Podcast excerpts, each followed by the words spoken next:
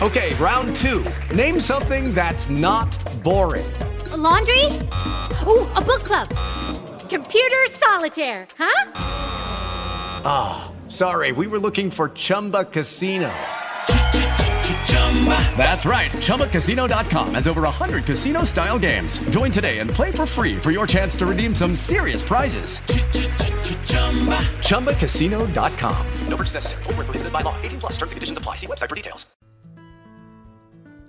Il turista viaggia, l'escursionista cammina, il pellegrino cerca. Anonimo.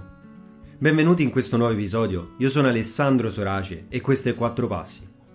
Oggi vi voglio parlare della vera storia che lega il cammino di Santiago de Compostela, un cammino che adesso è famoso in tutto il mondo e che lega esclusivamente il suo percorso a un concetto sia religioso, sia spirituale, sia in una ricerca interiore di se stesso. Ma in realtà la storia che c'è dietro è molto più complessa ed è molto più profonda e c'è tanto da sapere, tanto da scoprire del perché un cammino del genere sia così ad oggi estremamente noto. Il cammino è intimamente legato alla presenza della tomba di Giacomo il Maggiore e al suo ritrovamento, che risale al IX secolo d.C. Sebbene l'apostolo venne decapitato in Palestina dal re Erode Agrippa I, la leggenda aurea racconta che i suoi discepoli, con una barca guidata da un angelo, ne trasportarono il corpo in Galizia, una regione dove Giacomo si era spinto per evangelizzare la popolazione di cultura celtica. Il corpo venne poi seppellito in un bosco vicino a Iria Flavia, il porto romano più importante della zona. Le informazioni più antiche di come fu scoperta la tomba del santo si trovano in un manoscritto del 1077, nel quale si racconta che, sotto il regno di Alfonso II, un eremita chiamato Pelagio, che viveva nei pressi di una chiesa, ebbe la rivelazione che la tomba di San Giacomo si trovava nelle vicinanze. Nello stesso tempo, diversi parrocchiani dissero di aver visto delle luci simili a stelle sopra un determinato luogo sul monte Liberon. Dopo 3 giorni Teodomiro, il vescovo di Iria, scoprì in quel luogo una necropoli che conteneva dei corpi, uno dei quali aveva la testa mozzata. Per questo motivo si pensa che la parola Compostela derivi da Campus Stelle, campo della stella, o da Campostellum, terreno di sepoltura. Il re Alfonso il Casto partì da Oviedo con la sua corte per visitare la tomba del santo e per questo motivo viene considerato il primo pellegrino della storia. Ma il culto dell'apostolo si diffuse presto nella popolazione cristiana della penisola. E pochi decenni dopo la scoperta della tomba, questo fatto fu raccolto e diffuso nell'Europa cristiana occidentale. Iniziarono così i primi pellegrinaggi alla tomba dell'Apostolo, prima dalle Asturie e dalla Galizia, poi da tutta l'Europa. In questi anni si diffuse rapidamente nella tradizione popolare e anche nell'iconografia religiosa l'immagine potente di Santiago Matamoros, vessillo della ribellione della Spagna al dominio islamico. Tale devozione faceva così di Santiago il pilastro divino della riconquista dell'Europa meridionale dal dominio, facendo così di San Giacomo una sorta di protettore dei cristiani. La devozione al santo si diffuse fortemente in tutto il continente, portando le persone dalla Francia, dalle Fiandre, dall'impero germanico, dall'Italia e l'Inghilterra, ad intraprendere il viaggio verso la sua tomba. Come conseguenza di questo fenomeno, la diocesi acquistò grande ricchezza e potere, tanto che nel 1095 il vescovo Diego Gelmírez iniziò la costruzione della nuova cattedrale, arricchendola con numerose reliquie. Anche le autorità collaborarono alla diffusione del cammino, emanando così regolamenti per proteggere i pellegrini. Il Consiglio di León diede loro la libertà di circolare nel regno, mentre nel 1123 il Concilio Lateranense I stabilì a livello europeo la scomunica per chi avrebbe derubato i pellegrini. Neanche 50 anni dopo fu creato l'Ordine di Santiago. Inizialmente era destinato a proteggere i pellegrini, ma in seguito fu fortemente coinvolto nella reconquista e nel ripopolamento dei nuovi territori. Contemporaneamente nobili ed ecclesiastici cercarono di migliorare le condizioni del cammino anche dal punto di vista infrastrutturale. Vennero fondati così ostelli lungo il percorso, costruiti dei ponti e soppressi i pedaggi. Fu in questo periodo che venne realizzata la prima guida scritta che si è giunta fino a noi. Descriveva le rotte francesi per raggiungere il passo dei Pirenei e la successiva rotta per Compostela. Questo manoscritto avrebbe poi influenzato lo sviluppo del cammino e la sua diffusione nel cristianesimo occidentale. Anche i re castigliani iniziarono l'usanza di visitare Compostela negli anni del perdono, oltre a stabilire ulteriori protezioni per i pellegrini. Con il passare dei secoli le motivazioni dei pellegrini iniziarono a cambiare. Da un sentimento di fede e devozione emerse uno sfondo utilitaristico, come remissione dei peccati o l'adempimento dei voti. La città di Liegi fu una delle prime in cui l'obbligo di fare un pellegrinaggio a Compostela fu imposto come sanzione civile. Tale uso venne in seguito adottato nei Paesi Bassi, poi in Francia e in Germania. Ma il limite si raggiunse quando cominciarono a comparire i pellegrinaggi delegati, cioè compiuti da persone in nome e per conto di altri. In questa storia siamo arrivati alle porte del 1500, quando ci furono diversi fattori che causarono una profonda crisi dei pellegrinaggi alla tomba dell'Apostolo. In primo luogo si ebbe un declino qualitativo, dovuto al fatto che coloro che compivano il pellegrinaggio religioso erano praticamente scomparsi, e questo perché sostituiti da coloro che lo facevano per condanna di un tribunale o per conto di un'altra persona. Inoltre l'infrastruttura di ospitalità aveva iniziato ad attirare dei criminali e mendicanti, facendo così registrare un calo della sicurezza e quindi l'aumento dei crimini. Filippo II stabilì alla fine del 500 che coloro che volevano intraprendere il pellegrinaggio dovevano ottenere un permesso dall'autorità in cui vivevano, all'interno del quale erano registrati tutti i loro dati, il giorno della partenza e il percorso che intendevano affrontare. La seconda causa del declino fu la comparsa della teologia protestante, ma non solo perché le chiese riformate respingevano il culto dei santi, ma anche perché i territori protestanti proibivano il passaggio ai pellegrini. E infine ci fu la terza causa. La terza furono le guerre, quelle che coinvolsero la Francia contro gli Asburgo, che colpirono i territori della Borgogna e dei Pirenei, e successivamente la guerra religiosa tra Hugonotti e Cattolici, e per finire la guerra degli 80 anni con i Paesi Bassi. È solo con la fine delle guerre religiose che ritornò un aumento della sicurezza stradale, la quale permise al numero di pellegrini di aumentare gradualmente sin dalla metà del 600 per tutto il 700. Ma l'inizio dell'età contemporanea coincise con un nuovo inizio e di una nuova crisi profonda dovuta a una serie di diversi fattori, sia materiali che spirituali. In Spagna, essendo ormai lontani i tempi della Reconquista, la figura di Santiago venne sostituita pian piano da quella della Vergine Maria.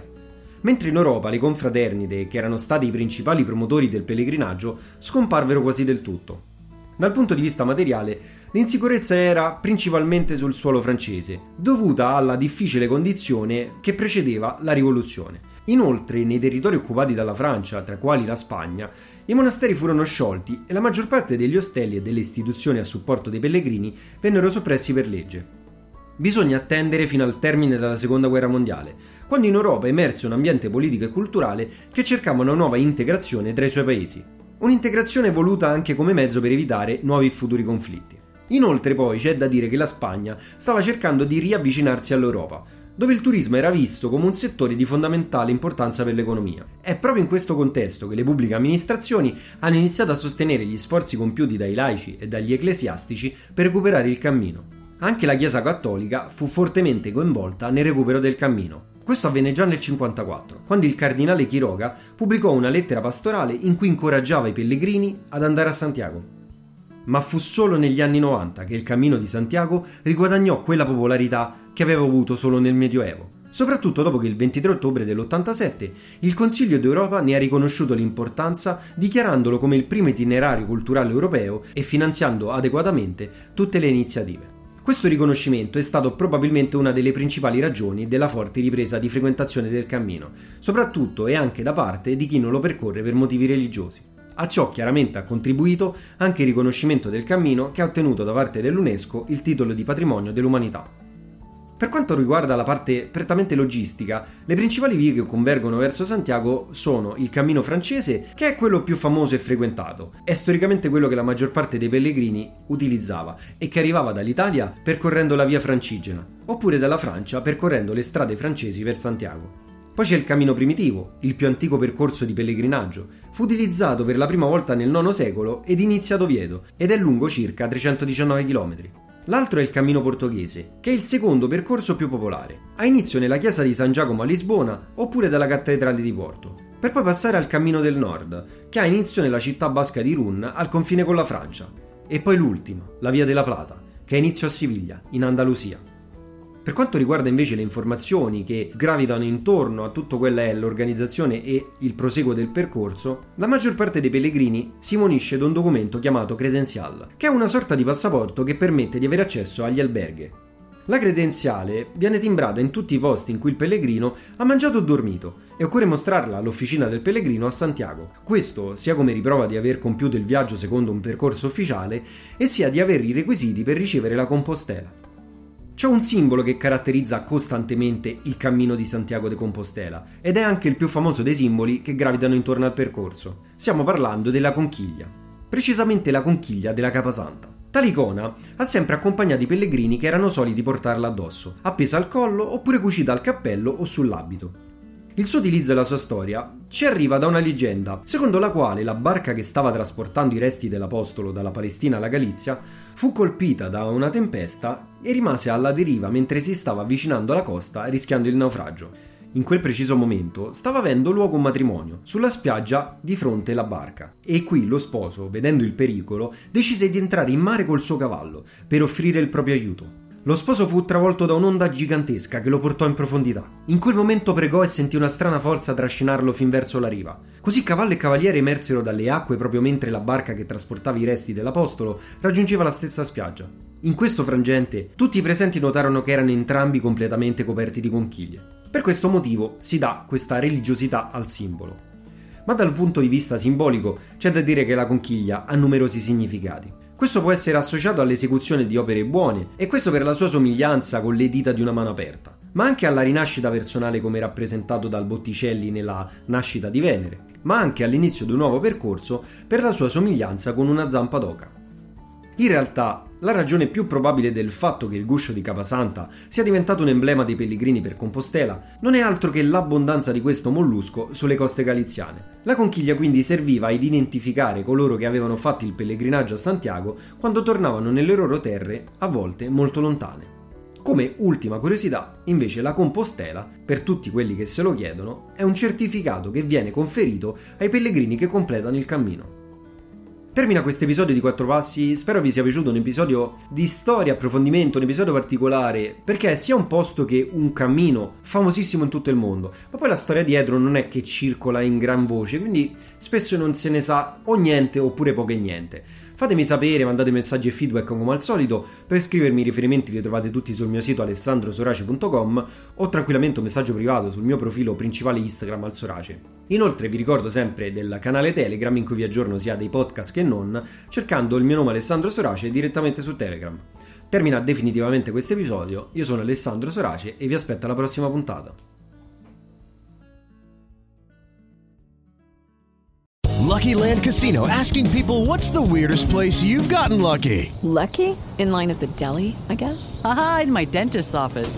More than once, actually. Do I have to say? Yes, you do. In the car, before my kids' PTA meeting. Really? Yes. Excuse me, what's the weirdest place you've gotten lucky? I never win and tell. Well, there you have it. You can get lucky anywhere, playing at LuckyLandSlots.com. Play for free right now. Are you feeling lucky? No purchase necessary. Void where prohibited by law. 18+. Terms and conditions apply. See website for details.